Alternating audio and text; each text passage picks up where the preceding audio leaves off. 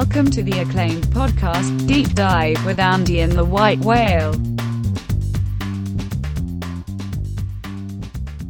Welcome to the deep dive. First quarter of the season in the books.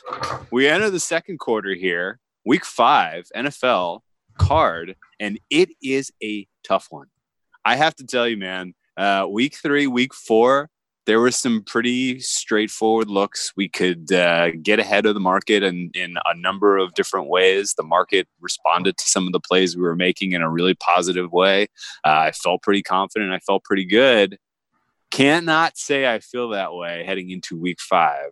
This is the toughest card we've been faced with all season. There are tight lines, tight totals across the board here. Um, I got nine plays anyway. but, but of course but still, um, week five looks tough. Andy, how are you feeling? Yeah, pitfalls everywhere. This is one of those where you waffle. You, you you get your first look. You know, we do our Sunday night podcast. We take that first look at the card, and I think I have a bunch of plays. Like, oh, this is this is what I want to do, and then you start getting in your head a little. And I don't know if that's like a if that's a real thing it's got to be one of the biases where you're just Absolutely. overthinking over you know information overload. That's half the half the cognitive biases are that so i think maybe we need to quit twitter. Read too much stuff i guess get in my head. But yeah a, f- a few of the plays that i really liked on sunday afternoon sunday evening it kind of went by the wayside. And like right now, I'm sitting on two totals. That's all I've bet. I have not taken a side.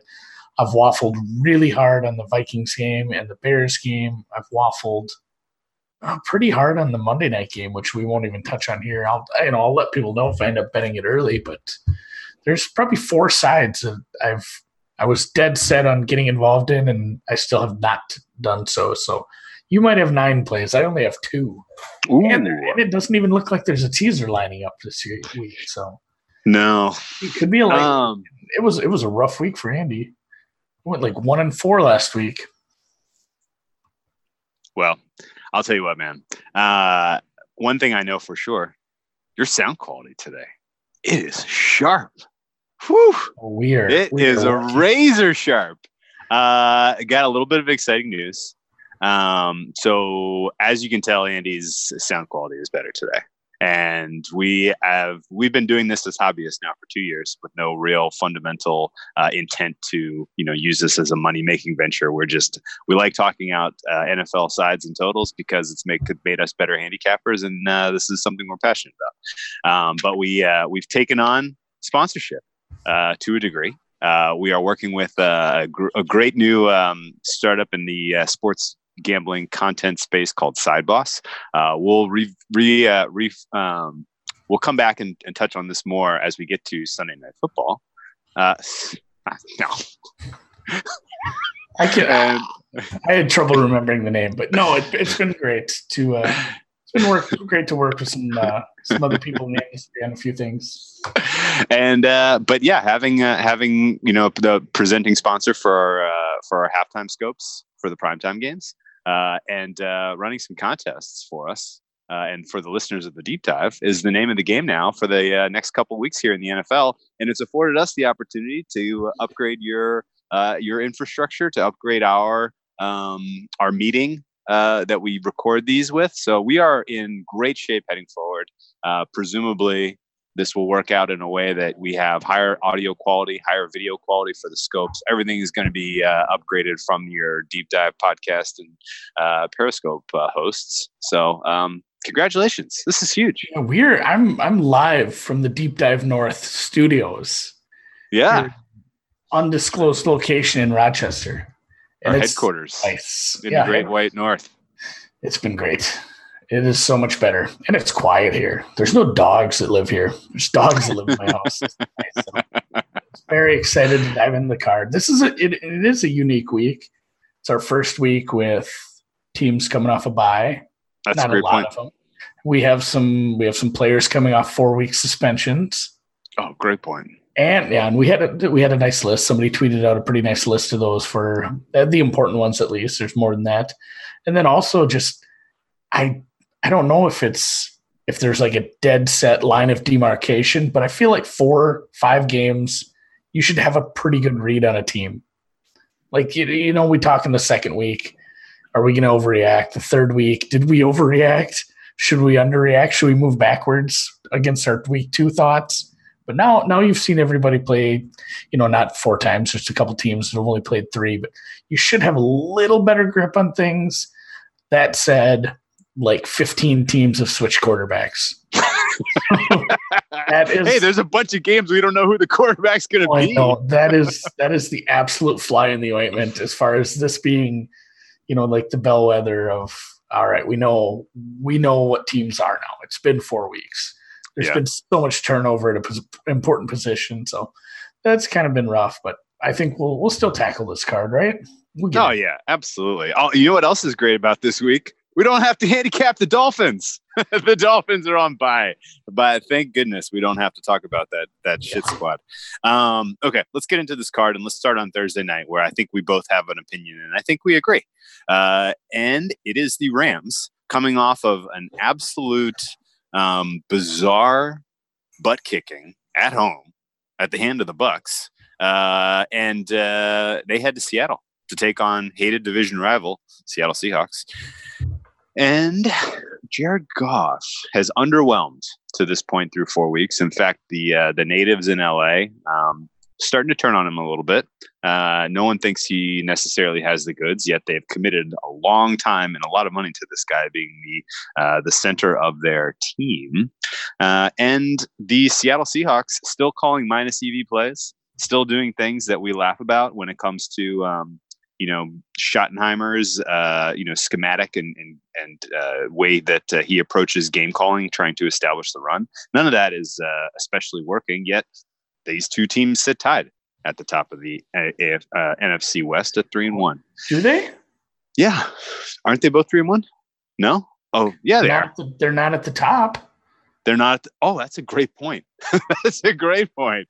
They sit and tied for second in the NFC West at three and one. Um, yet let, real quick last week i got involved in the bucks i bet them plus 10 if you told me before that game that the rams were going to score 40 do you still want to bet bucks plus 10 i don't know that i would have and yet the bucks won by 15 points uh, what did you make of Rams last week and some of their defensive woes? Uh, and what do you think the uh, chances of Seattle getting a win here? We saw this line flip. Open was Rams minus one. It's flipped to to uh, to Seahawks minus one and a half. If I had to guess, I think this probably closes Seahawks minus two. Uh, is that a warranted uh, favorite flip? And uh, do you see uh, any other angles to bet this game? I think we expected this, didn't we? Yeah, yeah. I mean, we talked about it Sunday. Everybody we talked to kind of expected the money to come in. We talked about the disparity between this opener and even just this line, this market in general, compared to years past of LA going up there and it's it's a problem. Not only the defense is a problem, but the Goff stat line is super deceiving. Like he was a problem. He threw, you know, whatever it was, 500 yards, 40 some completions, whatever. It was it was a ton of throws. I mean, it was all from it was all from a negative. What do you want to call it? Uh, not are we just saying the opposite yeah. of neutral game state? Like yeah, right. From right. not he was from, playing from behind. Yeah, just playing from behind the whole time. I mean, it wasn't it wasn't like a a good performance by Jared Goff. He's an issue. They're not taking advantage of, I guess we said, you know, the, the three receivers they have there, the game planning, it's kind of stale. It just seems like even a bad defensive coordinator can figure this out, which, you know what, they scored a shitload of points. It is what it is. Like they were behind, they were throwing it. They're still a good team, but yeah, if if we uh, if they kind of show that game plan to a much better defense. I don't think they're going to get away with it and score that much. Going up to Seattle's tough. This is probably the right move. And that said, I still think they score. I think both teams score if that's a hint to, to what we bet. Oh, yeah. Yeah. I agree with you. Uh, I think um, at first I was thinking the Rams were the side here just because in my mind I have them, you know, from two two examples last season. Even though both of these are playoff teams, in both of their games last season, the Rams were touchdown favorites. Um, it felt like the Rams are yeah a little bit little bit lesser of a team this year than last year, but so is Seattle. Um, and I guess I want to dock most of most of their you know their defenses, Seattle's especially. Um, and I want to think that uh, that the Rams get it going here, even though we've seen two weeks in a row where they just have had uh, a really tough go of it. They match up well against the Seattle defense. They also had two weeks of prep effectively because we know McVay was thinking about this game two weeks ago based on his comments leading up to the Bucks game and their um, performance. Um, and their performance reflected that exactly exactly. Uh, so presumably they'll be a little sharper and a little bit more wrinkles in their offense and some things that can attack the weaknesses of the Seattle defense, which can be attacked. Um, the number one issue besides Goff looking subpar, and I guess I guess I would say there are three issues, and I don't really know how to really spread the blame here between Goff himself having limitations in terms of what he can do, uh, the offensive line not affording him any any any comfortable pocket, any bit of, of ability to to read defenses and make decisions, uh, and McVay himself just not really necessarily calling the type of offense that we would associate with him as this football genius. Um, there there are all contributing factors to a degree, um, but this is kind of the right spot for them to get well. Um, granted, the offensive line probably won't look great in that hostile environment up in uh, up at Qwest, old the old Qwest Life Life Century Link. What's the field called now in Seattle? I don't know. The bitch pigeons or whatever. The bitch pigeons. The, the, the Rain City bitch pigeons. Um, yeah, Seattle's Seattle's uh, stadium should be loud, should be an intense environment. Uh, could disrupt the offensive line a bit, um, but again, you know, I, I, I still have confidence that this Rams team will get their yards, they'll get their points, and even if they're behind, uh, they are they have an ability to stop the run. I mean, and they're going to get the ball back and they're going to chuck it. They're going to they've showed us last week they can play from behind. They can score when their backs are against the wall. Like they, this will be a shootout either way, whoever takes a lead. Seattle can take a lead. The Rams can take a lead. Either of these teams is capable of scoring points on a comeback.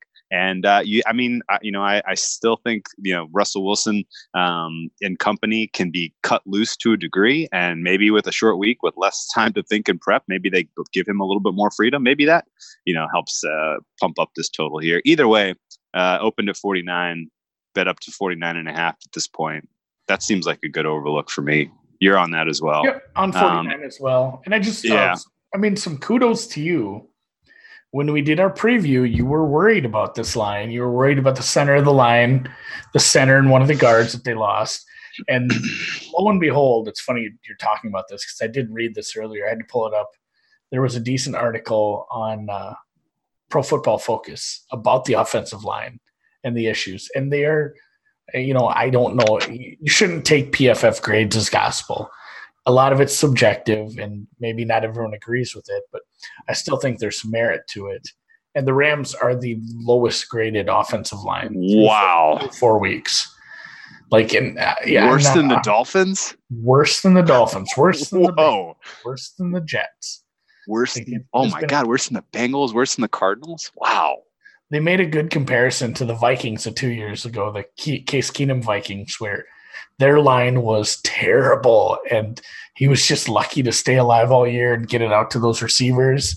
And then they got to the NFC title game, and the Exposed. you know the Eagles their pants pass rush down. just yeah. pulled them down. So yeah, I don't know if they need to make a trade or shake something up or work on. I don't know how you how do you improve this at this point in the year. Something has to happen. It's going to be I mean, there's there's two, like you said, they're three and one. So are the Seahawks. They drop this game and the Niners get it done on Monday night. They're in third place in the division. Oh, incredible! So, yep, I, I'm looking for points, but I'm also gonna kind of watch that, watch that offensive line. It'd be something to look for. Yeah, I can't make a case for the under, but I can tell you I'm going to have a cold feeling in my stomach if uh, Sean McVay is kicking field goals fourth and one at the 20 uh, and if uh, if Pete Carroll and, and Brian Schottenheimer are forcing the run down, uh, Aaron Donald swallowing them up one or two yards behind the line of scrimmage all throughout the first half seems seems possible. Either way, why don't you move us uh, to the first game on the card for Sunday, which looks like a banger. Baltimore just got embarrassed.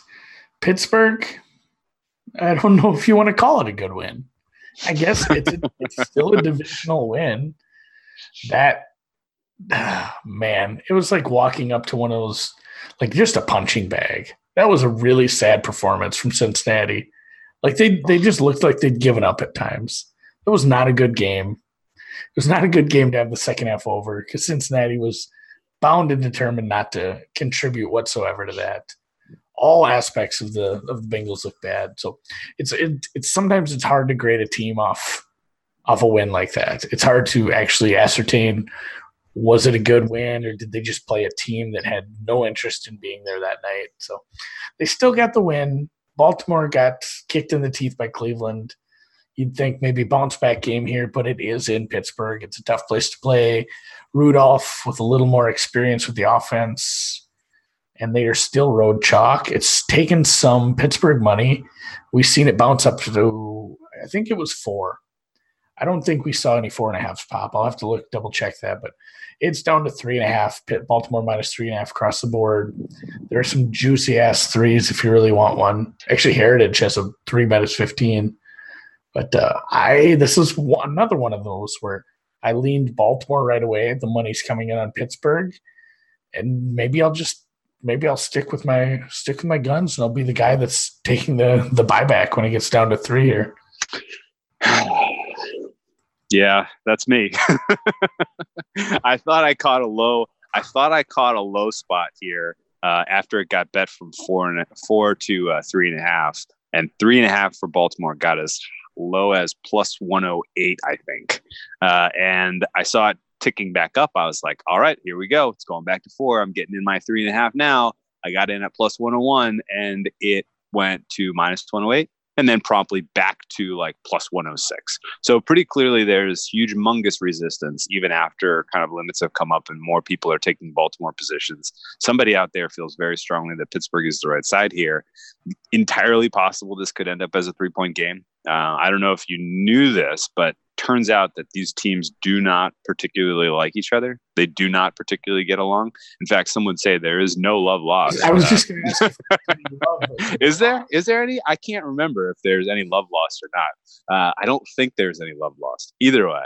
Um, oh, I mean, Flacco and Ro- Roethlisberger do not like each other. You go at it one more time in the black and blue AFC. Do you remember when these were teams were playing each other and the Ravens were kicking the teeth you know, kicking the Steelers' teeth in, and and uh, punt return was going for a touchdown, and Mike Tomlin stepped on the field and impeded the punt returner who was going the distance. Uh, that was fun. Uh, anyway, the Baltimore Ravens, I I bet them, I back them. I think they are the right side here. Now, not just because I don't think they have will have a problem performing well in uh, in a hostile environment in Pittsburgh where they are very familiar.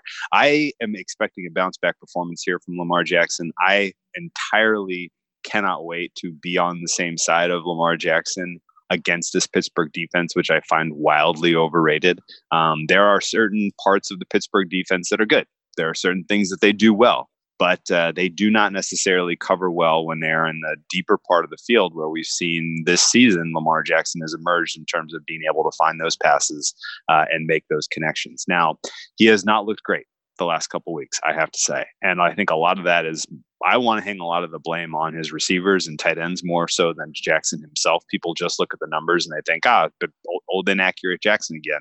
Um, but I felt there's something something happened to um, Hollywood Brown in that uh, Cardinals game towards the end there. He got a little dinged up or something because he was not 100% right and his route running was not good versus the Chiefs. Uh, and similarly, he uh, Lamar Jackson is targeting his tight end Andrews a ton and Andrews has been dropping balls that have been hitting him in the hands a lot. Uh, I think if um, you know if Mark Ingram doesn't fumble in that Cleveland game, if if uh, Mark Andrews is catching balls instead of dropping them, I would have expected that one to come down to the wire instead of being a Cleveland blowout. I think Baltimore scores points in this one, and on the other side, I think you nailed it. That Pittsburgh win against Cincinnati was as fraudulent as they come. Cincinnati quit. They stunk. They had no fight, no competitiveness in that game whatsoever. Pittsburgh, Mason Rudolph, his average depth of target was like three yards. They dinked and dunked down the field and had absolutely no resistance from the Cincinnati defense, which tackled like uh, like clowns. And I would expect that Mason Rudolph has a much tougher time against this Baltimore defense, who is only vulnerable to the deep pass. So I'm looking for you know Baltimore to have a bounce back performance here. Granted, a lot of our kind of you know stakes we planted on Baltimore in the preseason depend on them not losing this game. I would hate for this to be two teams at two and three instead of Baltimore at three and two and Pittsburgh at one and four. I'll tell you that much. Um, big game though, big game, and uh, I'll take a Baltimore win any way I can get it, uh, especially if it's by more than three and a half points. You want to Yeah, talk? I'm waiting. wanna- Waiting, I'm probably going to get in on this with you, but I, I think it's still. I think we might see a decently priced three. Otherwise, I'll just sell to a. Did you have any feel on the total? No, I think the total's right where it should be. Okay. It it feels it, it actually ticked up a little, I think, off the opener, but uh, like 44, 45. That's kind of that's a fair number, I think. 24 21, 24 20. Yeah. Old- Hopefully it's 24 20. um, all right. Let's go to London. Let's talk about Oh, this London game. say, let's go to Oakland, but you're London, London. England. Yes, let's go to Oakland where the Bears go to the black hole, but the black hole is now Tottenham. Tottenham. Uh, and between Chicago, Oakland, and Tottenham, I think Tottenham is in the most free fall right now. the Tottenham uh, just conceded seven goals in Champions League to Bayern Munich. Uh, and uh, yeah, what was that score? 7 2? Uh, does this game get over nine? Nine points? Probably, right? I think we can There expect was- some points there. I mean, there was a there was a Super Bowl that was two nothing at half, and That's I think it was Vikings Pittsburgh. there was a uh, there was a under the Green? Bay. No, there's a there's a lower total. There's like a thirties, isn't there? Yeah, for sure. There Oh, was yeah. a uh, yeah, yeah, yeah, yeah. Um, let's uh, let's let's let's set this up a little bit here. Chicago came off of a big win last week. They beat Minnesota. They got uh, a hugely needed conf- uh, division win, uh, and they lost Mitch Trubisky. We all shed a tear. You can crumple up your Mitch Trubisky MVP tickets, which were looking so promising. I don't think they're going to get there. Sorry, guys. Uh, I'm just being facetious. None of us back Mitch Trubisky MVP, although somebody out there did. Um, Chase Daniel looks like he's going to get this start. I don't have a ton of faith in him as a backup quarterback. Chicago's defense clearly better, um, but Oakland showed some feistiness, coming up with an upset win on the road against Indianapolis. And I got to tell you here, man, I know we were all feist, you know, frothing at the mouth a week ago when we were looking at the look ahead lines and we were like, wow, Chicago's going to be, you know, minus six, you know, in this London spot. This is too good to be true. This is a great matchup for this defense. They're going to eat. Um, but way the way that the travel uh, decision making has played out, the way that uh, Oakland is getting the ball out fast, which has a potential to neutralize the pass rush, has me eye- eyeballing this uh, Raiders money line. I think we might be in for an upset in jolly old England, and uh, I'm I'm about to tickle this uh, this Raiders money line. And I know you are on the exact opposite end of the spectrum here. What is your case for Chase Daniels in Chicago? I don't think it's a case for Chase Daniels. Don't don't put that. Don't put that. Evil.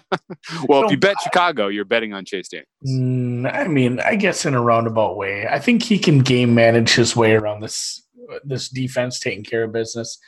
I watched probably the only game I sat and watched in its entirety because I was forced to because I was there was the Minnesota Oakland game. And I would rate Chicago's defense higher than Minnesota's. Mm, okay. I just I just watched a really inept offense against a tough defense. It took a trick play to get a touchdown, and then they got one more in garbage time. Otherwise, the offensive line was giving up, you know, just a ton of pressure. Carr was getting sacked, tackles for losses, just poor game planning, rushes into eight man boxes, you know, runs up the middle going for nothing. Oakland looked pretty lost on offense. Like Chicago might win this with Chicago might cover this with 10 points. I don't know if Oakland is going to do much. Like Chicago, I, the Minnesota offense has looked okay at times. You know, Kirk Cousins taking a lot of shit Sure. and they're not passing a lot. But against Oakland, against a, a lesser defense at home, they can move the ball. Chicago absolutely freaking stymied them. Would you say Oakland's offense is better than Minnesota's? Mm, I'd say worst. on the case- right day. Yeah, on worst right case. day. Worst case, maybe even. Well, so this is the thing, though. It- it- O- Oakland's offense, to a degree, is little Jekyll and Hyde. Mhm. Um, they looked good against the Vic Fangio defense week one. That offense was fine. They did not play well against Minnesota. They had a bad day. Um, they did not play well against after after the first quarter. They did not play well against the Chiefs, but uh, the Chiefs were getting home on the pass rush, and Carr looked completely and totally out of out of sorts, out of sync. Um, I want to think that there is a reasonable likelihood with Oakland going directly from Indianapolis to London and having a full week of focused and concentrated prep with that young team that we're going to see a pretty legitimate effort out of them. That's what is kind of at the core of my different, you know, differentiating factor. I think that plays into this handicap. Um, yeah, I think Gruden's a lot better than Nagy. You're right. I wouldn't go that far. Kind Um, I wouldn't go that far, but I think that the situation presents itself for a pretty solid effort, you know, complete three phases of the game sort of performance out of Oakland, given that they will have spent a week there preparing for this. Um, couple of wrinkles I want to throw at you. Number one, this is from our friend Chernoff. He was telling me this this morning. Um, Twickenham, I mean not Twickenham, sorry, T- Tottenham, Tottenham's field. Uh, it's a grass field. It's a grass pitch. Excuse me. It's a grass pitch it is a pitch. And those tend to play slower, right? But Yeah. what they did is they created sort of the same situation that they have in Arizona, where they can roll the pitch on rollers out of the stadium, and below it is an artificial turf field that is specifically for NFL action. So they can host NFL games in London at Tottenham without destroying the pitch. Have you heard this story? I have not heard it in that much detail. I just heard it compared to Arizona. That's, I guess that's one thing for Arizona to do it this way. This is a really nice, I mean, in the midst of the EPL season and with all the fuckery we had around the, you know, the Studio Azteca game where, Yeah. the, where the field got ruined by a concert. Like, that's a great idea. I get that. Yeah. You're right. I think, yeah, Mack on a Mack on a fast surface. That's scary. So here's the thing the surface itself is artificial, it's never been played on, and it's uh, going to be raining right up to the start of the game. So potential for a real slippery surface, uh, difficult time for this fast defense to get. Uh, the uh, the purchase that they need to to get after from pass rush, and you know I think it sets itself up sets itself up well for you know rushing attack led by you know young the young kid Jacobs uh, for Oakland to get it done uh, carrying the rock. Uh, the quick read offense, the one the one read and get the ball out quickly by Derek Carr uh, is the right way to attack this Bears defense. I think I've kind of talked myself up into the Raiders are live dogs here. Um, entirely possible they get shut out. You're right. This could be 10-0. Um, but for a team that I think is at least what we saw from San Francisco, what we saw from the Saints, when you have a team that spends a full week of of focused time on the road preparing for a given opponent and a given situation, adjusting to the time zones, et cetera, et cetera, uh, you get a pretty complete performance. And the fact that that is in play and I can get a money line price of plus 205 um, is, is, is drawing me in. It's screaming at me. It's, it's just blinking, flashing red light. This should be closer to a field goal game, not, uh, not the Bears win, you know, 67% of the time. Yeah, I mean, just respectfully disagree. I watched Oakland really suck against a good. I just don't think they can do it against a good defense. Okay. Roquan, Roquan's coming back. I mean, Khalil Mack.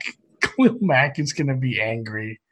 How I, I don't know if I can really handicap stuff based off weather four days out either.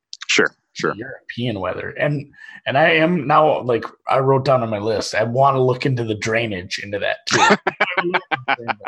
I have not bet it. If I see if I see it popped up, if, if Raiders money shows and I can see a five, which five is a key number now. We saw. Yeah, right.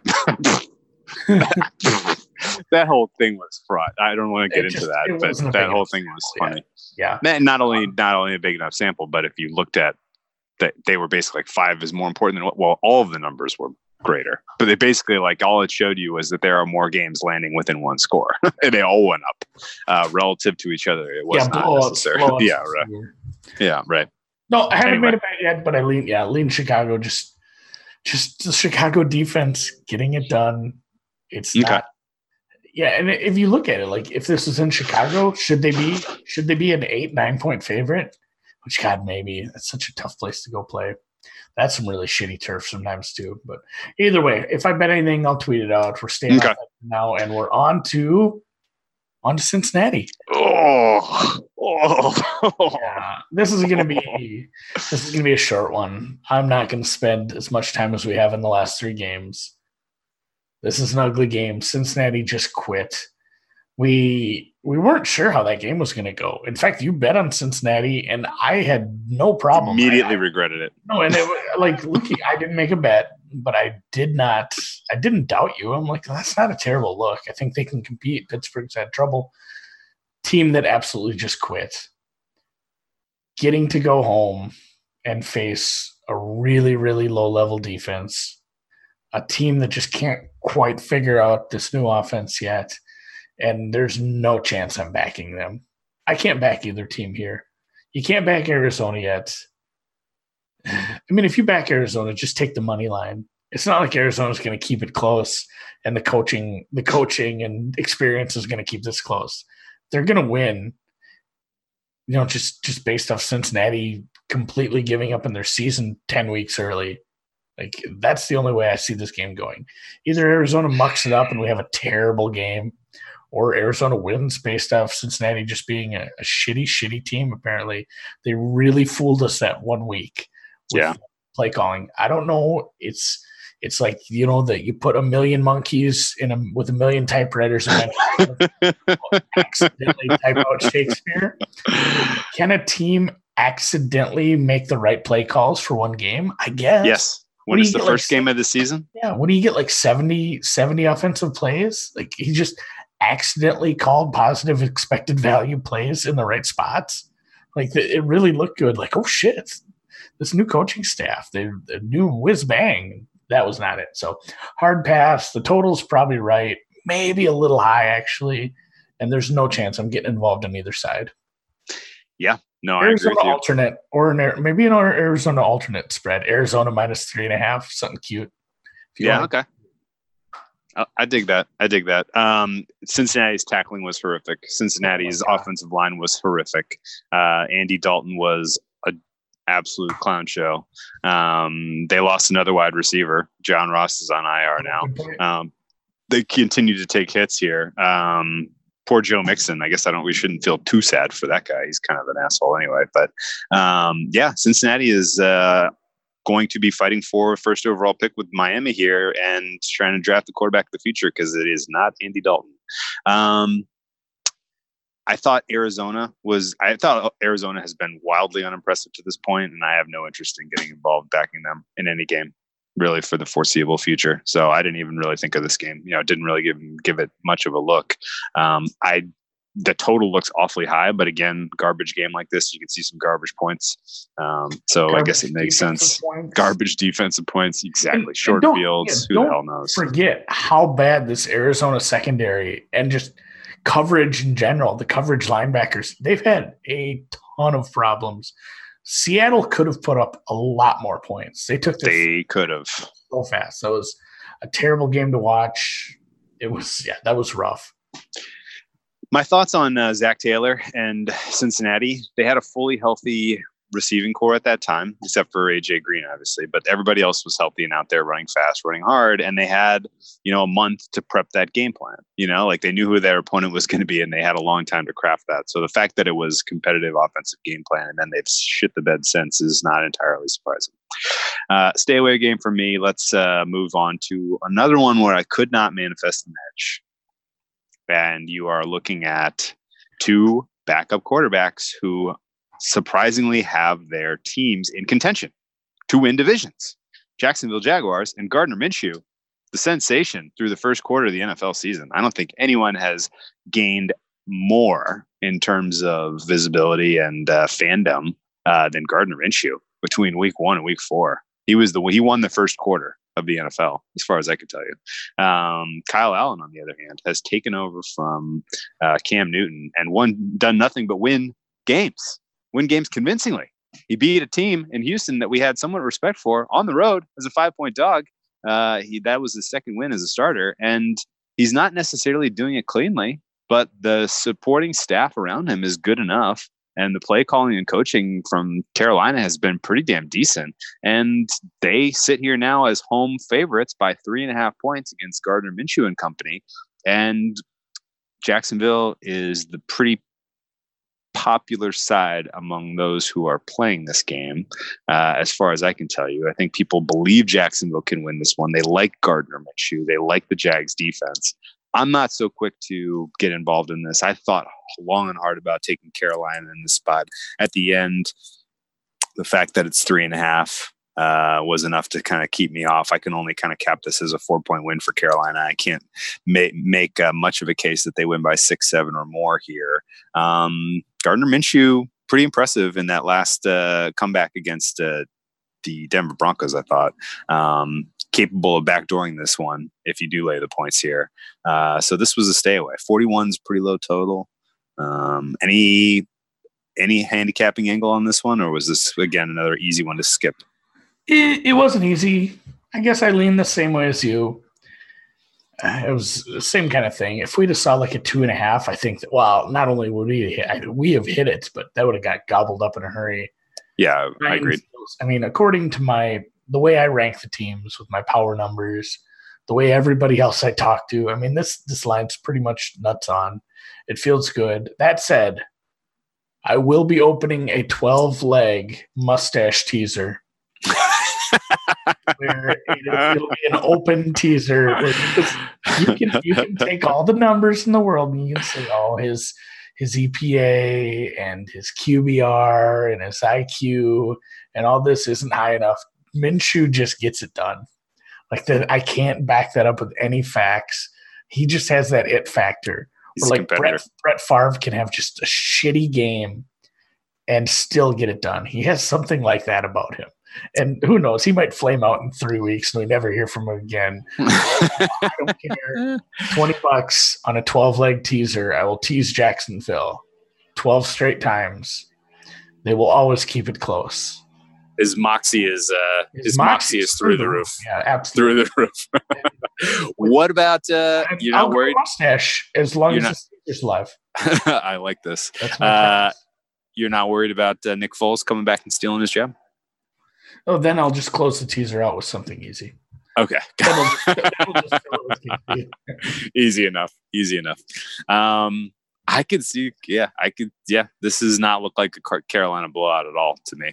Uh, Jacksonville should be competitive. Um, and the Jags,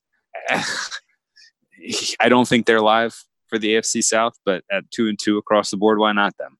You know, this is a this is a very very tough tough call, especially with the likelihood of Indy taking the L this week, uh, and the likelihood that uh, Houston and Tennessee are going to be fighting for their lives.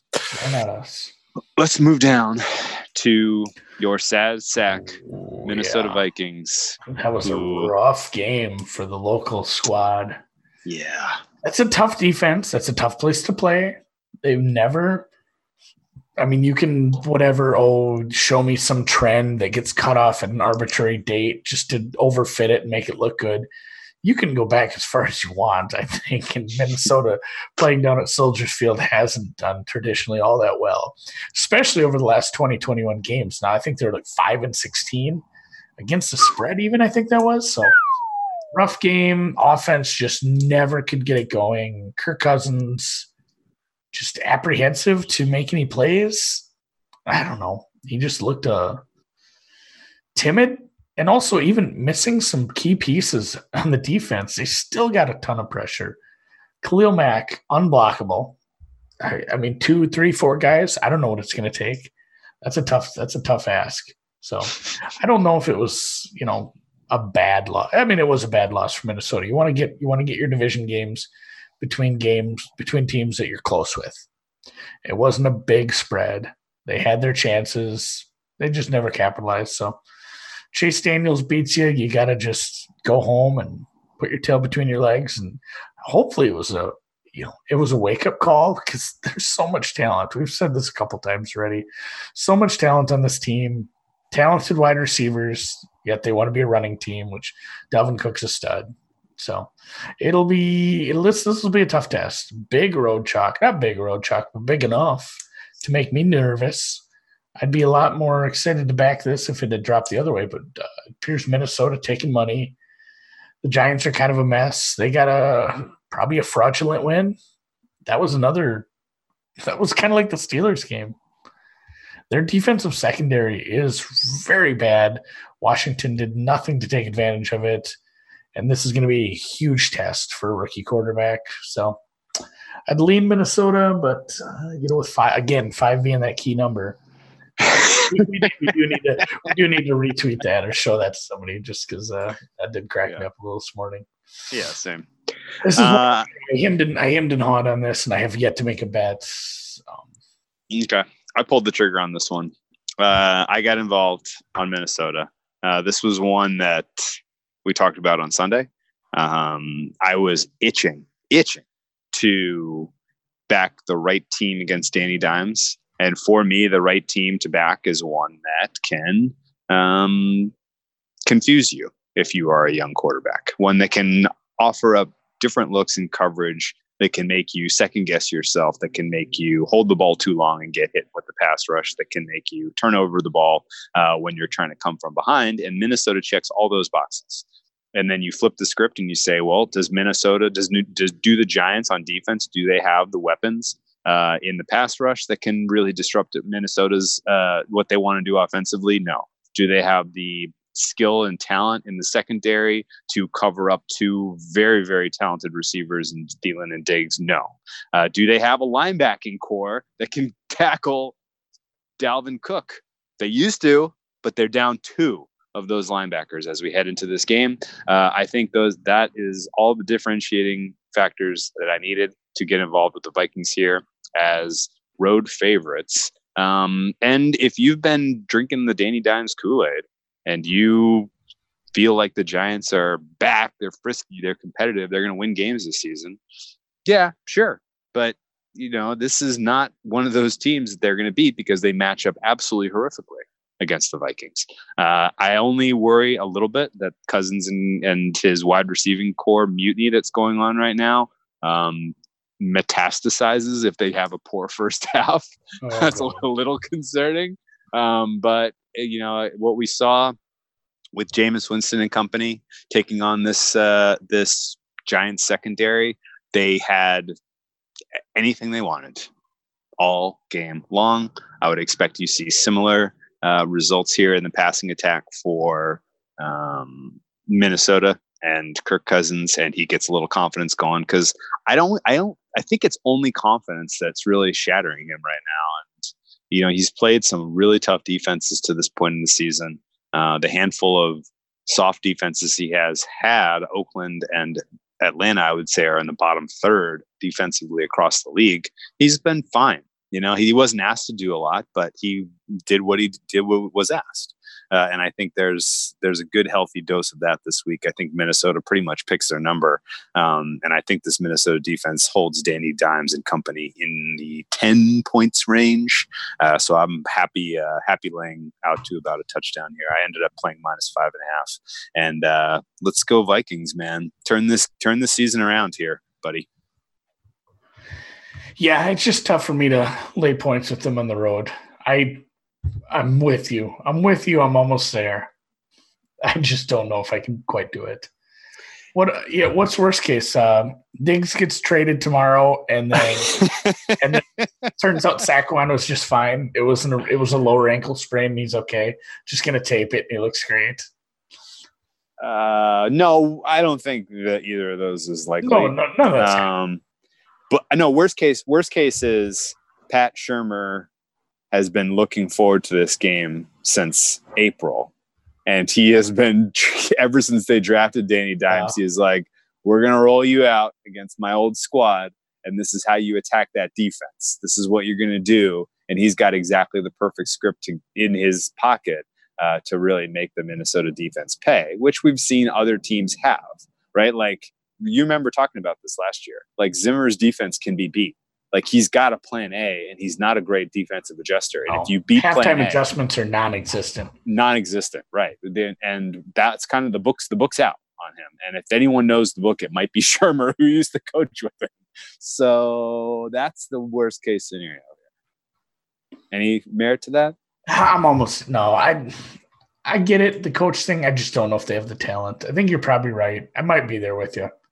Okay. That might be the first side I had. So you know, Okay. we got another close one, another hot one coming out. Don't you? Uh, Let's, let's talk about one where another one where I almost laid the points on the road. Came damn fucking close on this one. Uh, and honestly, if I, if anyone wanted to lay the points on Tom Brady and the New England Patriots in D- in DC, I'm not stopping them. There's only one side to look here, and that's Patriots cover this. And I think it's on the back of the fact that their defense is all universe.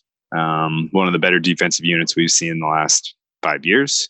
Uh, absolutely complete in every way possible. They may not put up spectacular plays in terms of sacks and you know like be as seem as daunting and as scary as Chicago, but um, they are complete and their coverage is superlative. And they go up against a team who we don't even know who the quarterback is going to be, uh, although certain folks in the space think Haskins is likely to get the start with the news that Case Keenum was in a walking boot today. Um, the Redskins. they don't have a plan. I want you. I'm gonna, I'm gonna, this is what I'm going to do because this is for sure. Like handicapping, handicapping aside, this is this is New England or nothing. Yes. One of those games, like w- like early on with the Dolphins and a couple of those, like yeah, I guess you could take the points, but don't. It's New England or pass. So a couple hypotheticals I'm to lob your way. Well, a hypothetical and then just like a, a guess. Who starts at quarterback and why? okay, so here's the thing. I think it's Brady. well, stid him through that pick. I need to edit. it. Brady did Jesus. Brady Brady did look a little shaky last week against the Bills. That wasn't one of his better days. He threw an end zone pick. Yes, but Uh, and for you know, yeah, it's uh, so for Washington. Okay, so Jay Gruden last week pulled off one of the asshole moves of all asshole moves. You see coaches do this every once and again when they're like at civil war with their general manager and owner. Uh, and uh, there's leaks coming out of Washington all through the week last week that they weren't giving Haskins enough first team practice reps, and you know Jay Gruden's not developing him the way that the, that the team envisioned. You know, and oh gosh, and so what does Jay Gruden do? Well, he waits until a couple drives in, pulls Keenum, and uh, throws Haskins to the wolves. Asks him to do way more than he's capable of doing, way too early. Made him look, em- you know, embarrass the kid, really. And I, you know, granted, Haskins may not have the tools, he may not have the ability, but like completely unprepared, throwing him in in the middle of the game when it wasn't even based on a true injury uh, was a dick move by Gruden. And I think it was an intention to show the ownership and general manager that this kid's not ready. Therefore, you know, that I am making the correct decisions here. This kid was not ready. And I would say that not much has changed between last week and this week. He's certainly not ready to face this New England defense. I think we we talked about this game. That was a under was an absolute stone cold. Why in the hell did they open this at 47 kind of a look? What what number did you get involved by the way? what now? What number did you get involved on the under? Oh, on this one, I have to go look. We I put it in my spreadsheet. 44, 43 and a half. I don't know. What, what what's the uh It's at we have? 42 now. I think when we talked about it, we were we were betting this on. Uh, I bet a little bit on Sunday at 45. You, I think you were I think I got 44 and a half, 44 45, 44 and a half. Yeah. Is And it then, uh. I haven't even watched at- this market it- because I, don't, I don't care. Like it, it could It's go down to 40. Yeah. Right. It's I down did bet, I bet 45 and a half because Yeah. yeah, you did. I had the 46. yeah, you did. remember this on the podcast. I had the 46 and it changed as I bet it. That's right. And guess what? It's at 42 now. I, it's going one way here. Uh, and, you know, a lot of things are playing into this, obviously. New England's putting their kicker on IR was obviously not good for an over. Uh, New England having issues across the board with Brady and his wide receiving corps. Uh, to the tune of you have a lot of people speculating that they're trying to trade for wide receiver uh, is an issue. New England's inability to get a running game going behind their makeshift offensive line is an issue. There's a lot of things here uh, about New England that suggest that they're just going to do just enough on offense to get this win and let their defense handle things. Um, and for those reasons, under under in this game was probably my one of my favorite looks that we've had in weeks. I forgot we've um, this. It's been it feels like it's been a long time since Sunday. It does. Other, and, the, other and the number is long gone. Oh yeah. Other, yeah, I'm sorry. 42. It's down to 42. Would you still bet under 42, I guess, if you're just listening yeah. to this now? I still would.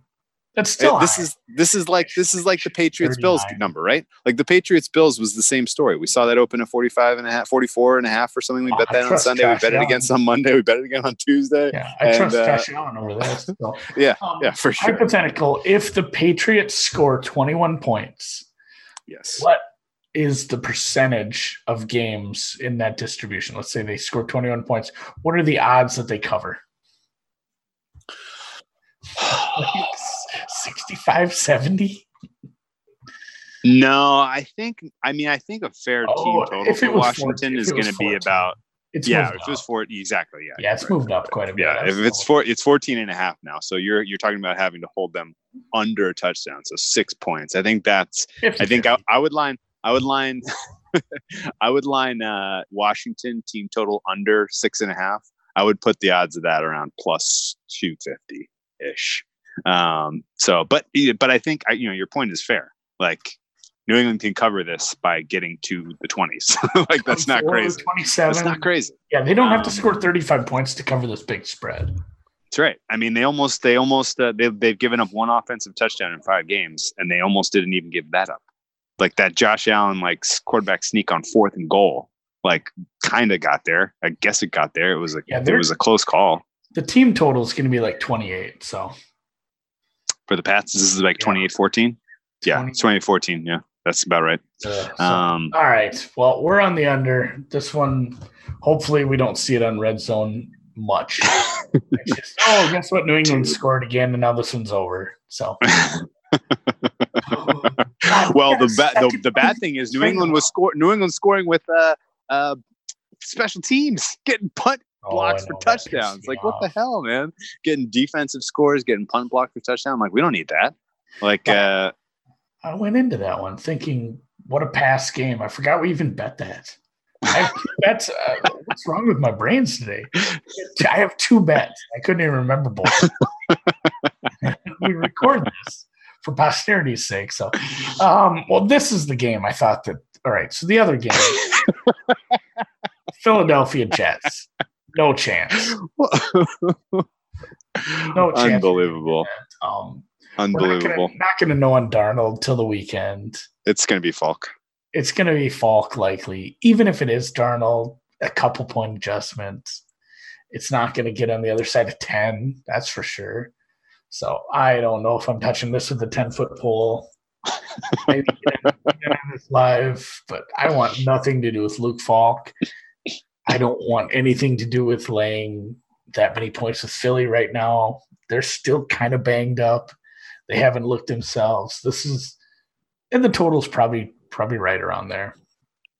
The Jets are still going to if, anything, if anything, I'd take an under. I'd lean under, but I'm. This is such a shitty game. I'm passing so hard. Yeah. No, I have nothing to say here. I guess uh, Philly can. I guess if Dallas the Dallas Green Bay game goes the way I hope, um, Philly could pull into a tie for the uh, NFC East with a win, which would be cool. Um, I don't think you can bet this. I don't think you can lay this number. I would have been I would have been okay laying the Patriots number, but Jets are coming off a bye. Phillies get extra rest coming off of Thursday night football, so that's neutralized.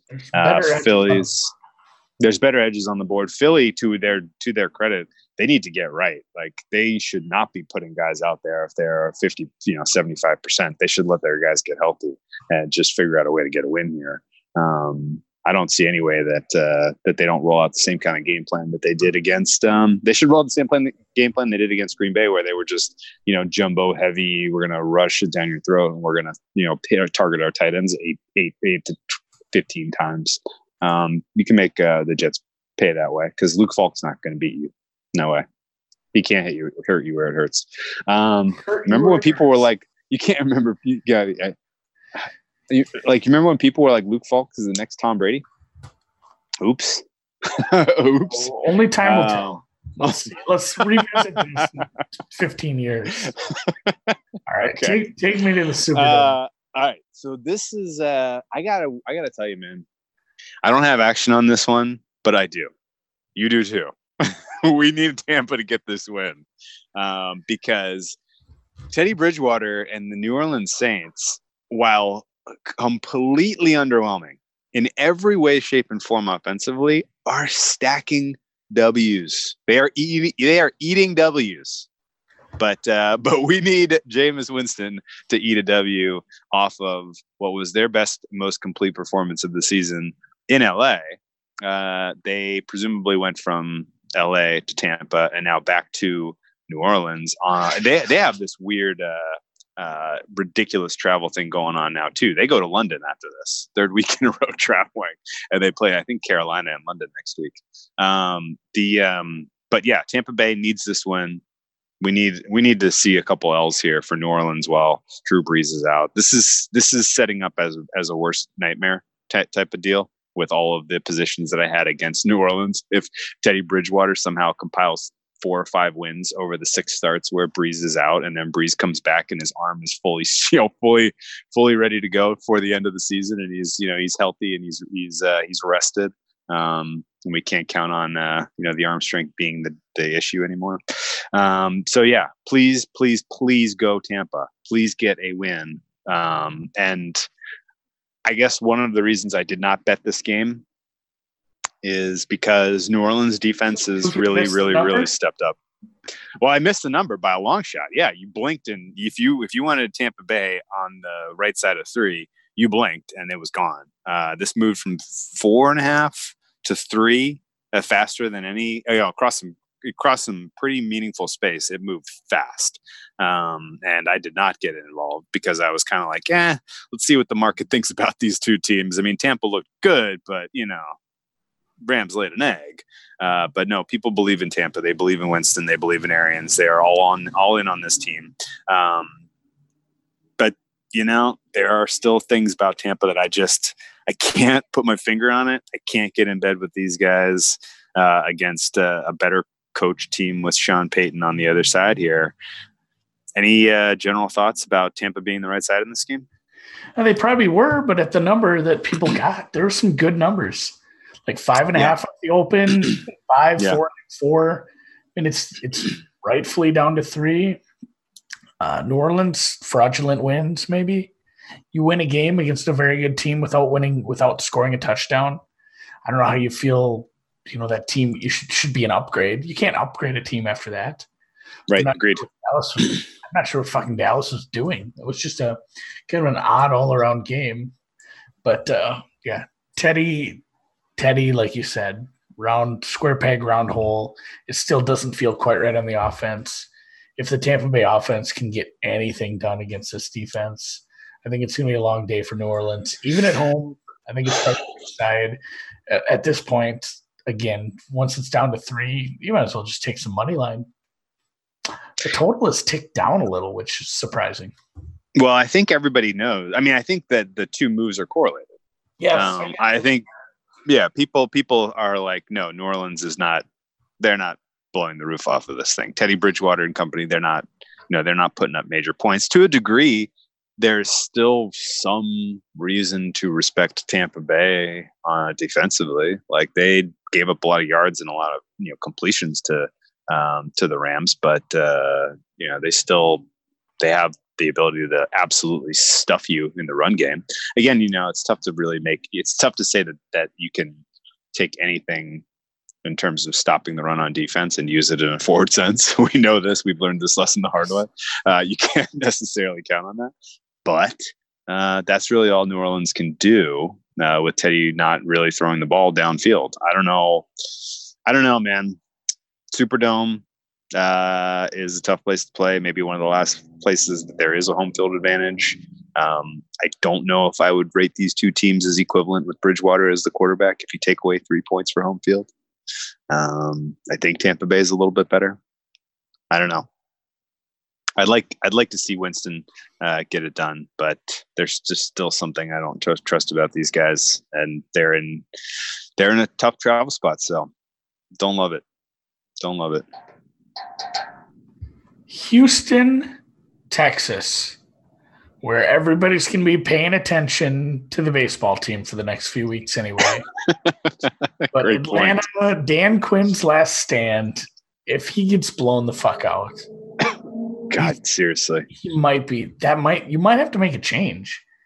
I I don't know how the ownership and management feel like as far as doing a, a mid-season change there. I'm not sure. You know, some teams just don't do that, but I would I would lean towards blowing it up. I seen a tweet. It said, you know, Steve Sarkisian was the scapegoat, and boy, I kind of hit it hit differently. Like, Yeah. Is that true? Because I Yeah. could, I feel like it might be true right now. This team, we've made this comparison a couple times. They switch things up, nothing's working. Now they're having problems com- compound all that. They're missing like three offensive linemen. They're missing a huge part of the defense. I don't think this number has moved an inch off the opener, which is maybe indicative of Houston's Houston's play against Carolina last week. Where I, I'm I'm dead set on watching this market like do something. I guess if it if it steams, I'm going to follow the steam. If it goes the other way, I'm going to get a better number. I'm going to bet Houston. Yeah. I just haven't decided. I haven't been like excited to jump in because it doesn't matter right now. It's it's not moving. I can find some minus five, 105s. I might sell the six. God, five just keeps coming up. I'll stop making the joke, but well, that's the they they there's a lot of num- there's a lot of numbers that are blocking teasers this week. yeah, really impressed with uh Deshaun Watson just explaining that defense. Like, Yeah. wow. Like was smart. awesome. Yeah, he was awesome, smart guy. Atlanta can't do that. Atlanta's missing some pieces. Atlanta's traveling to Houston. This is not going to be the same game. Houston is going to get that offense going, and Atlanta facing that pass rush down a bunch of linemen. This this game might be. I don't know. This might be an Andy Alt spread bet. Houston minus seven and a half for a tickler. Houston minus ten and a half. I can see I- this as being yeah. a blowout. Like just the Blowout. matchups, all the matchups, just Everything. towards Houston. Everything checks Houston. The, as long as they can give Deshaun Watson a little bit of time, and that's where I sit. I'm betting Houston. I just haven't yet. Yeah. No, no, no. I think honestly, like I want to evaluate that Carolina Houston 16-10 loss. I want to say, boy, did the Carolina defense step up in that spot. Exactly. They were great. And oh, by the way, as you look past, you know, back a little bit into time here at some of their results, the Carolina defense might be freaking good. They are going. Obviously, they lost uh, Kawann Short, uh, which sucks. Um, but they might be like a legitimate top ten defense in this NFL at this point, and they played amazing last week. They stymied Houston every which way, and this Atlanta defense is clearly bottom three, clearly and they have no scheme advantage on defense. Uh, Houston and uh, and Watson and Hopkins and Fuller and Hyde, everyone on Houston is a play. You know, so that stack your you know stack your DFS this week. DFS They, right dude put this is this is honestly like we talked about it on Sunday's pod. I was like, wow, great overlook here. Houston's gonna put pick their number and Atlanta's gonna come back because they can throw deep and Houston's defense is a little vulnerable to that. Well, Houston's defense has been a little better lately. They've they've shored up a couple of holes. They've played a little bit better in the passing game. Um, and so I would say this is a pretty great spot for Houston team total over for Houston uh, minus five, minus five and a half, minus ten and a half, just like you were laying out there. Like I think this is, uh, you know, I don't know that Dan Quinn gets his troops up one more time. It felt like they threw the kitchen sink at Philadelphia in that home game in prime time, uh, and the last week would have been time to try to get it going again. And they put up an absolute stinker at home against Tennessee. Uh, and now, you know, now go on the road and you quit on your coach and you don't know, you don't have any answers, and more players keep getting hurt. Uh, this is trouble. I think Atlanta's done. I think Houston rights the ship a little bit here, uh, and I'm I'm with you, Houston on on the uh, laying the points here. Let's get Yep. it. Let's get it. I don't know why, but Houston's kind of sucked at home for a while now. Do you know what's up with that? There was theory? a there was a hurricane. It was wet. How about last year in the playoffs against Indianapolis at home? Indianapolis is a better team. That's true. Good point. That's point. Very true. Um, okay. Speaking of uh, teams that are a little suspect, um, Tennessee could have scored 40 against Atlanta last week, but they scored 24. Um, they should have beaten them more comfortably than 14 points, which is a good win in the NFL. Um, and now they head home to take on Buffalo, who is coming off of their Super Bowl and was without their uh, their Super Bowl loss and is without their starting quarterback likely and Josh Allen. Uh, not expecting to see Allen here. Buffalo's got a bye next week. They're probably going to let him get healthy for Week Seven. Um. I think we see Barkley, and I think this is an awful game. And I think the fact that there's no lines to even talk about uh, reflects there is not much to say here. Other than Buffalo, I still like as in the playoff mix. And Tennessee, I am increasingly thinking is going to be out of the playoff mix for all of the same reasons that we were hesitant to back Tennessee last week, even though they ended up covering. I think we were still correct in steering clear of that because their offense and their approach and the way they manage games and the way that they you know that they conduct their team is is just not impressive. It's not good enough to compete with the top tier teams in this league. And um, Tennessee may win this game. They may beat up on a backup quarterback in Barkley. They may cover, um, but they are not long for this NFL. Yeah, I agree with most of that. And it's going to be kind of a shit game, too, with Barkley playing. Boy, quarterbacks, what a rough profession. Get paid, Ugh. Get paid all those millions, but then just get your get your brains wrong. That was a hard hit. Like, that was, was. rough. It was bad. he got his brain scrambled. Like, that's for sure CTE at this point. Yep. But yeah, this was this was one of the first ones I crossed off my list. I think how many players did we see get CTE last week? Oh, six Oh, or seven. six or seven. Whoever perfect hit. Oh, Perfect hit. The guy perfect hit. The two guys in the Philly game. Yeah. Uh, Oh, shit. There, uh, there was a bunch last week. we shouldn't be laughing about this. but- No, no, it's the sport sad, is sad so thing. fucking violent and now that we know the realities of it it's really tough to watch sometimes Oh no, I I like to see him. let's talk about two uh let's talk about two quarterbacks who have been around for an eternity Oh my god, the Chargers of LA hosting. So we'll have a soccer match this weekend at home in LA in their twenty thousand capacity soccer stadium. 7-2 Bring it in. chargers Yeah, bringing in Flash seven two Chargers, bringing in Flacco. The Chargers have been maybe the hardest team for me to figure out this year, and yes it was maybe a reason I did cross this off. I'm so out on Denver. I'm so out on Denver, and I'd love to fade him. I'd love to fade him on the road. I'd love to take these points.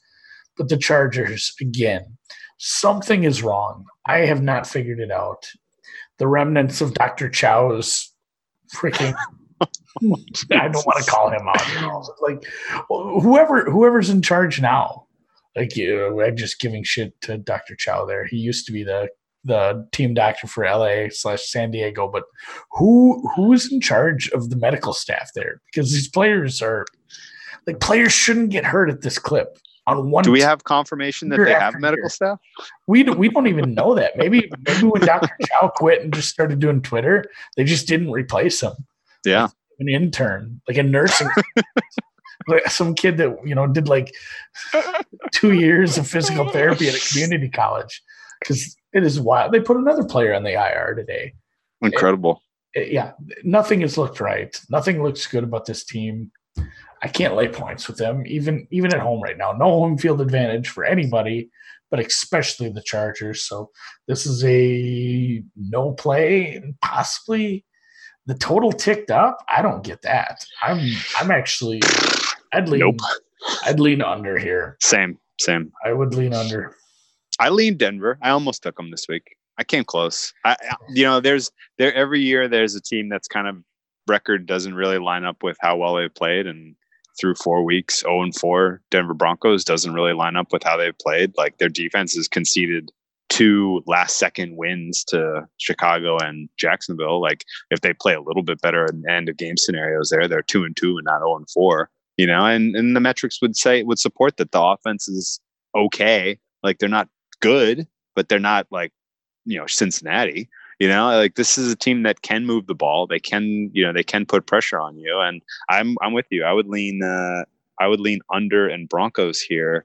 Uh I just uh I just have no interest in betting on the Chargers games yeah. when we just don't know what's going on with these guys. I had to go find the entry list. Williams, Benjamin, Henry, obviously Derwin James out for a long time. Okung, Ingram, Perryman.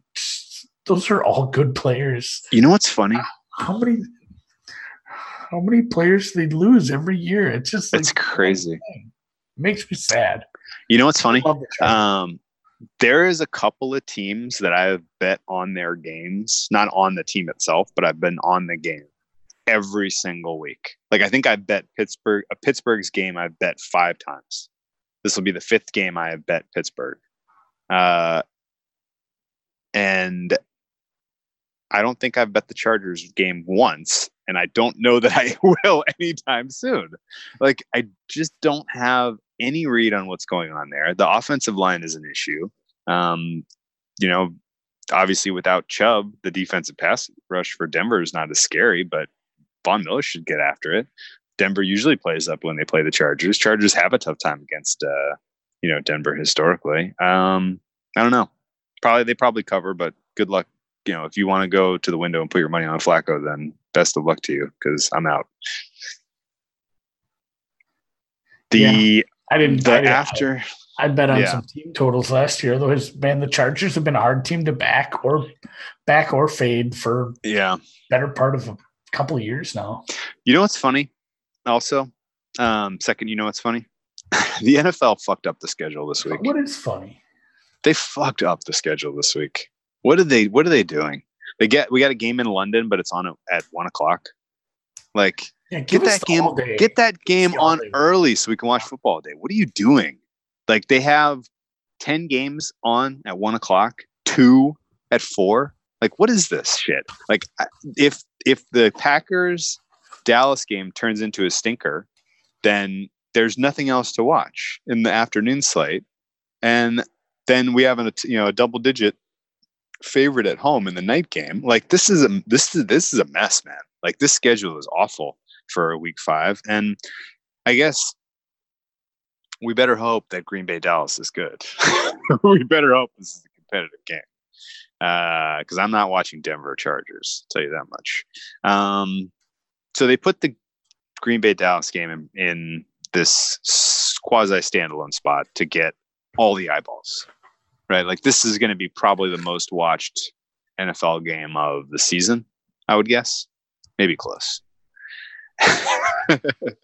and at first, I was out on this game. I had no opinion. I wanted nothing to do with it.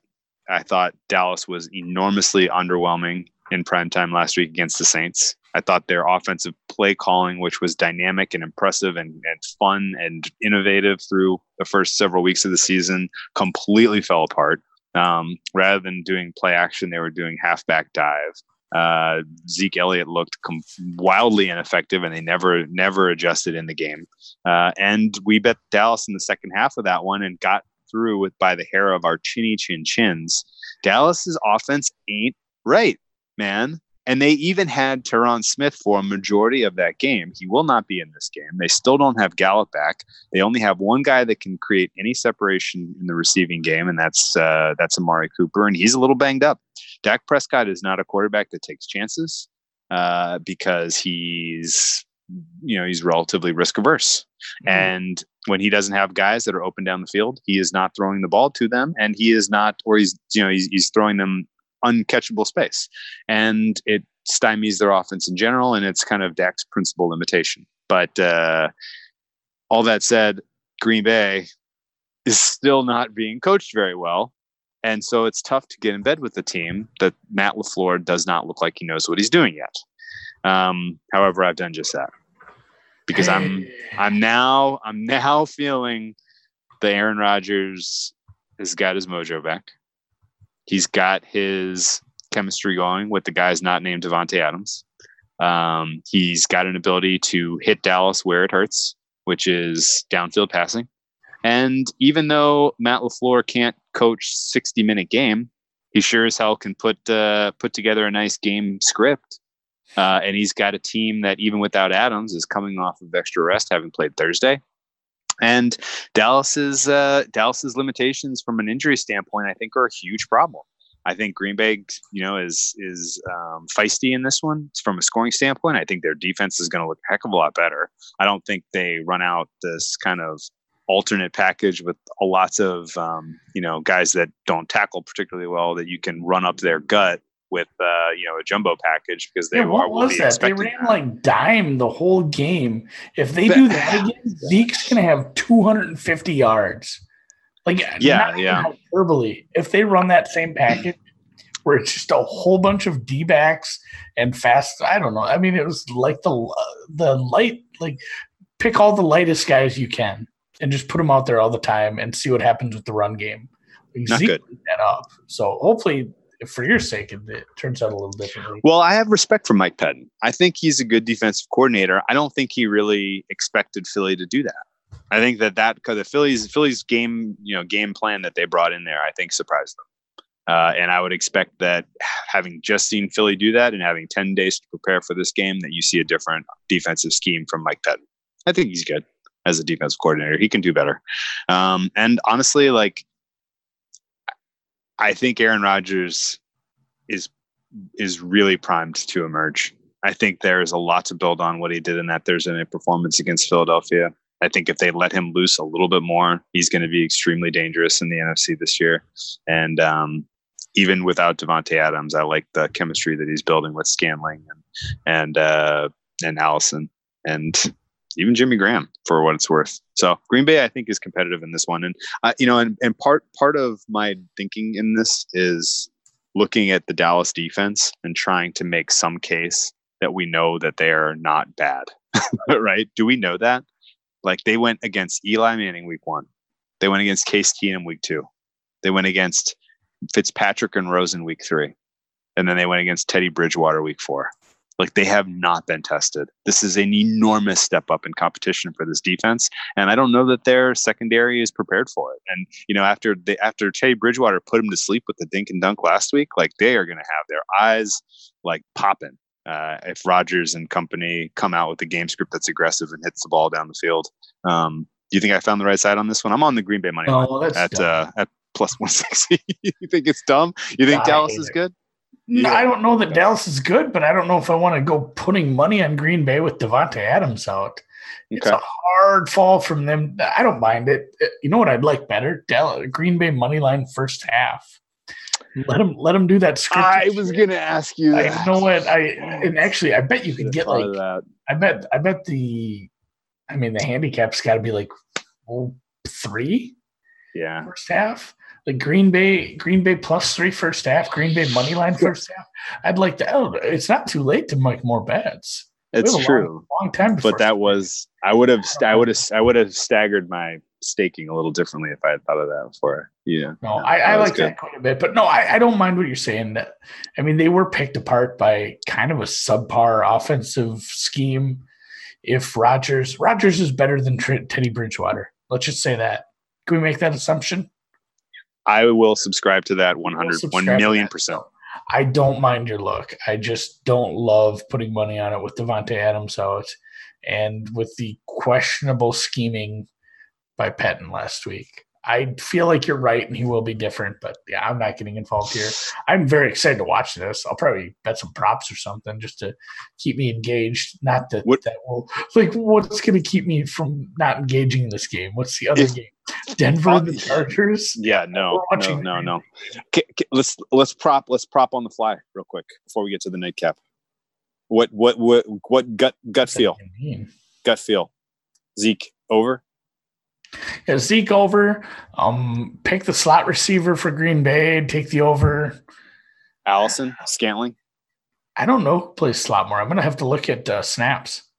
Okay. I guess I haven't watched a ton of Green Bay. Well, we don't really know who's how they're going to adjust to no Adams. We're Yeah. or get, it'll be a little bit of Well, guessing. I'm sure. I'm sure if you you find some beat reporters' Twitter accounts, you can you'll find some stuff about how they've been practicing because somebody's going to have to sit there in the slot and practice quite a bit. So Yeah, yeah. might be that might be interesting to look at because I think the slot guy could get you know maybe over catches, over yards, and then What do you think's going on though with on Zeke? first touchdown. Like, like why did Zeke and like like the I I do not think that the Saints sold out to stop the run.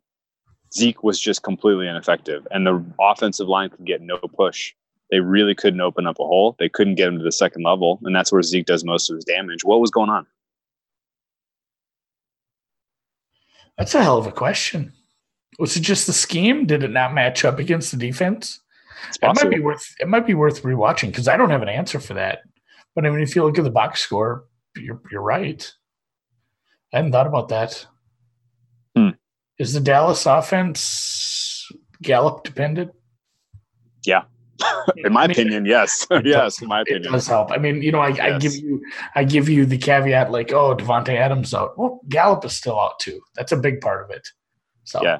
I don't Should we be looking more, harder at the under if we're expecting a run heavy approach on one side, and on the other side, we're not sure how their offense is going to look because they got uh, key piece missing. I bet this ticks up throughout the day.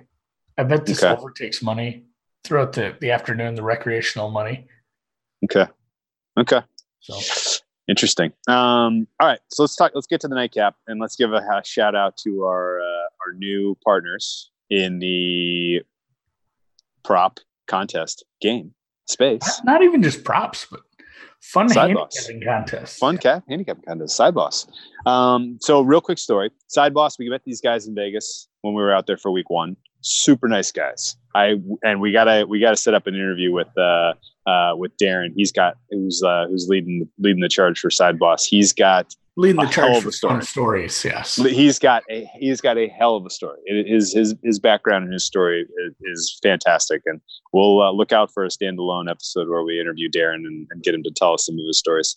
Um, but uh, he's a uh, uh, full time fantasy pro, effectively at this point.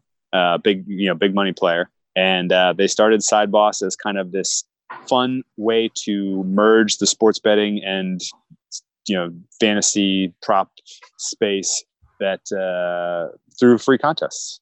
And we've been playing the free contests and been having a ton of fun. And now we're we've been given the opportunity to actually put together contests ourselves with some props and with some with some looks. I gonna almost do it won that. for- What was it? One hundred fifty thousand dollars. Oh, you were really close. I Yeah, just needed to really pick like four more games right. I know you were close. You were in. You were. You were close. Um, but yeah, the free contest at sideboss.com are worth checking out. Um, they have uh, a lot to offer, especially for these primetime standalone games. If you want to kind of just spray the board f- from a contest standpoint instead of actually going out and hitting the props, you know, individually betting them. Um, and it's a hell of a lot of fun. Oh, We're setting so up- easy. Yeah. You just click the buttons. You and it's fun to sit and like open up the contest and actually do some research and see how you would you'd actually line some of these props. Yeah. And, Yeah. Mean, you can find some advantages there against the field, and like it's- free, and you can win cash. Yeah, that's right. And um, we're going to do a contest for the Sunday night and Monday night game. We're going to put up a bunch of number of sides and totals and prop, you know, fun props and first touchdown scored, all kinds of fun things.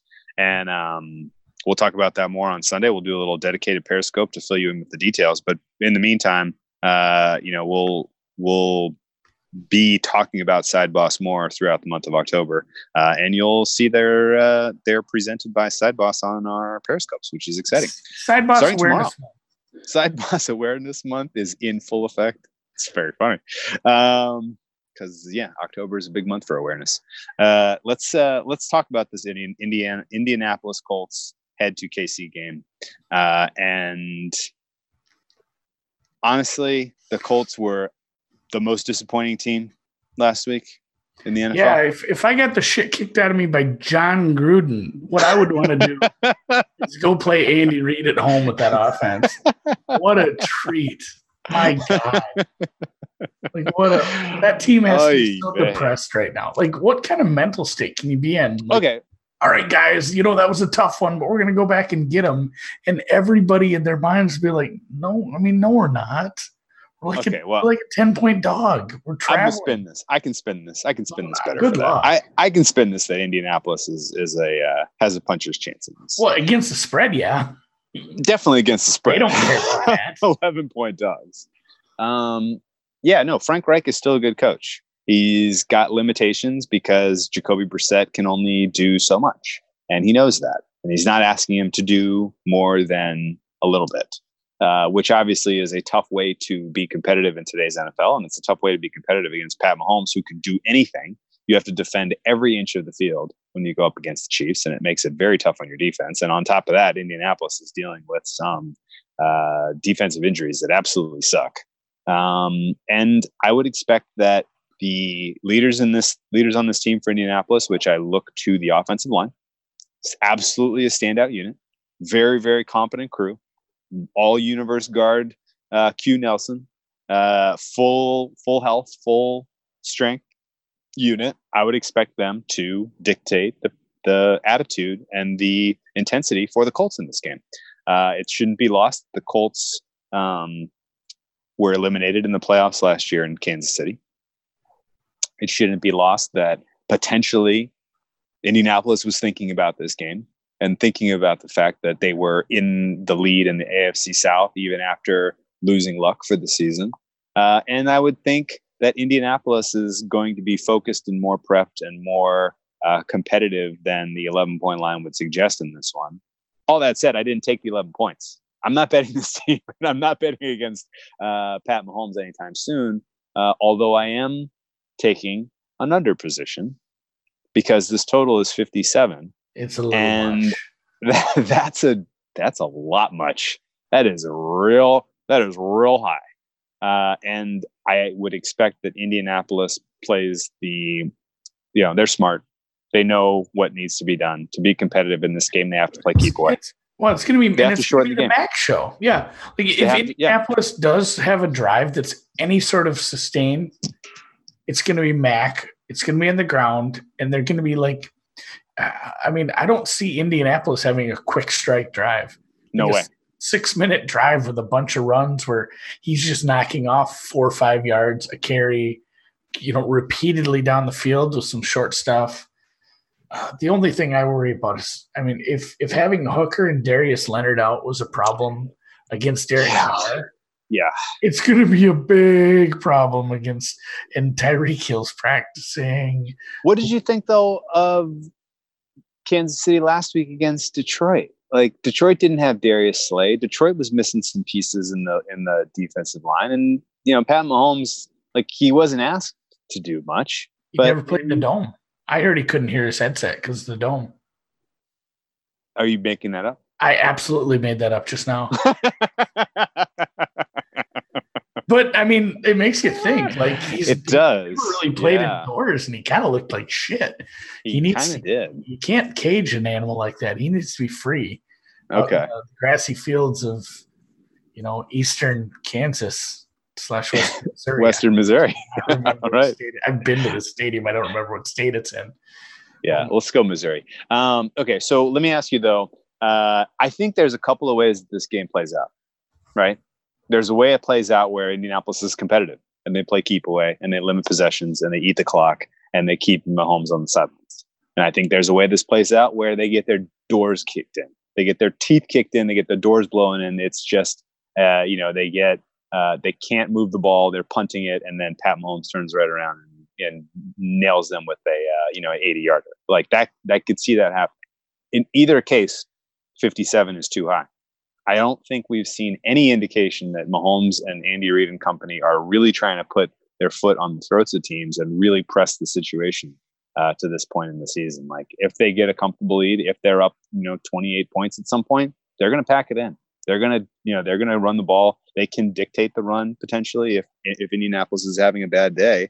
Uh, and I don't expect Jacoby Brissett to be able to throw this team back into comp- contention um, if they are down multiple scores. Uh, I think Indianapolis only has one way to approach this game, and eventually the dam will break, and they will give up the points and they will give up the touchdowns to Kansas City. Uh, I just believe it will be late enough in the game that 57 won't be threatened. I almost agree with you. Should just, yeah. we be looking at Indianapolis team total under? Because this implies they score like 23.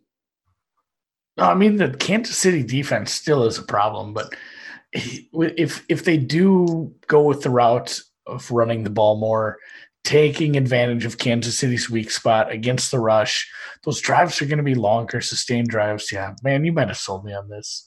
There's still some 57s out there. Yeah, 57 is a lot.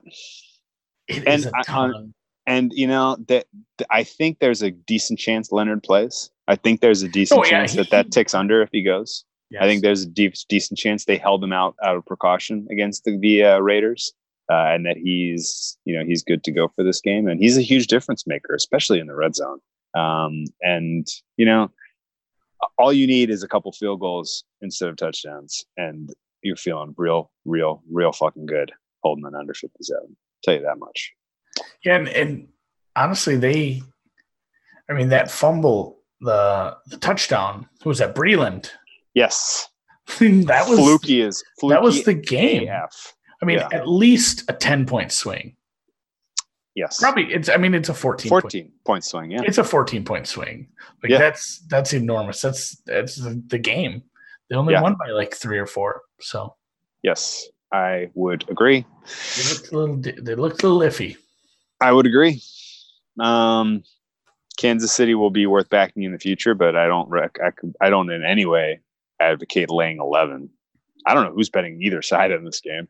this is going to be a weird, people kind of sh- lightly bet thing. Shut it off right after I said the thing about the head. turned off the podcast and ran to their bookie.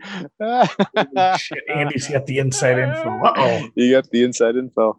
No. Um, all right, let's wrap it up here. But uh, again, you know, look out for other ways to attack this game from a from a uh, prop standpoint.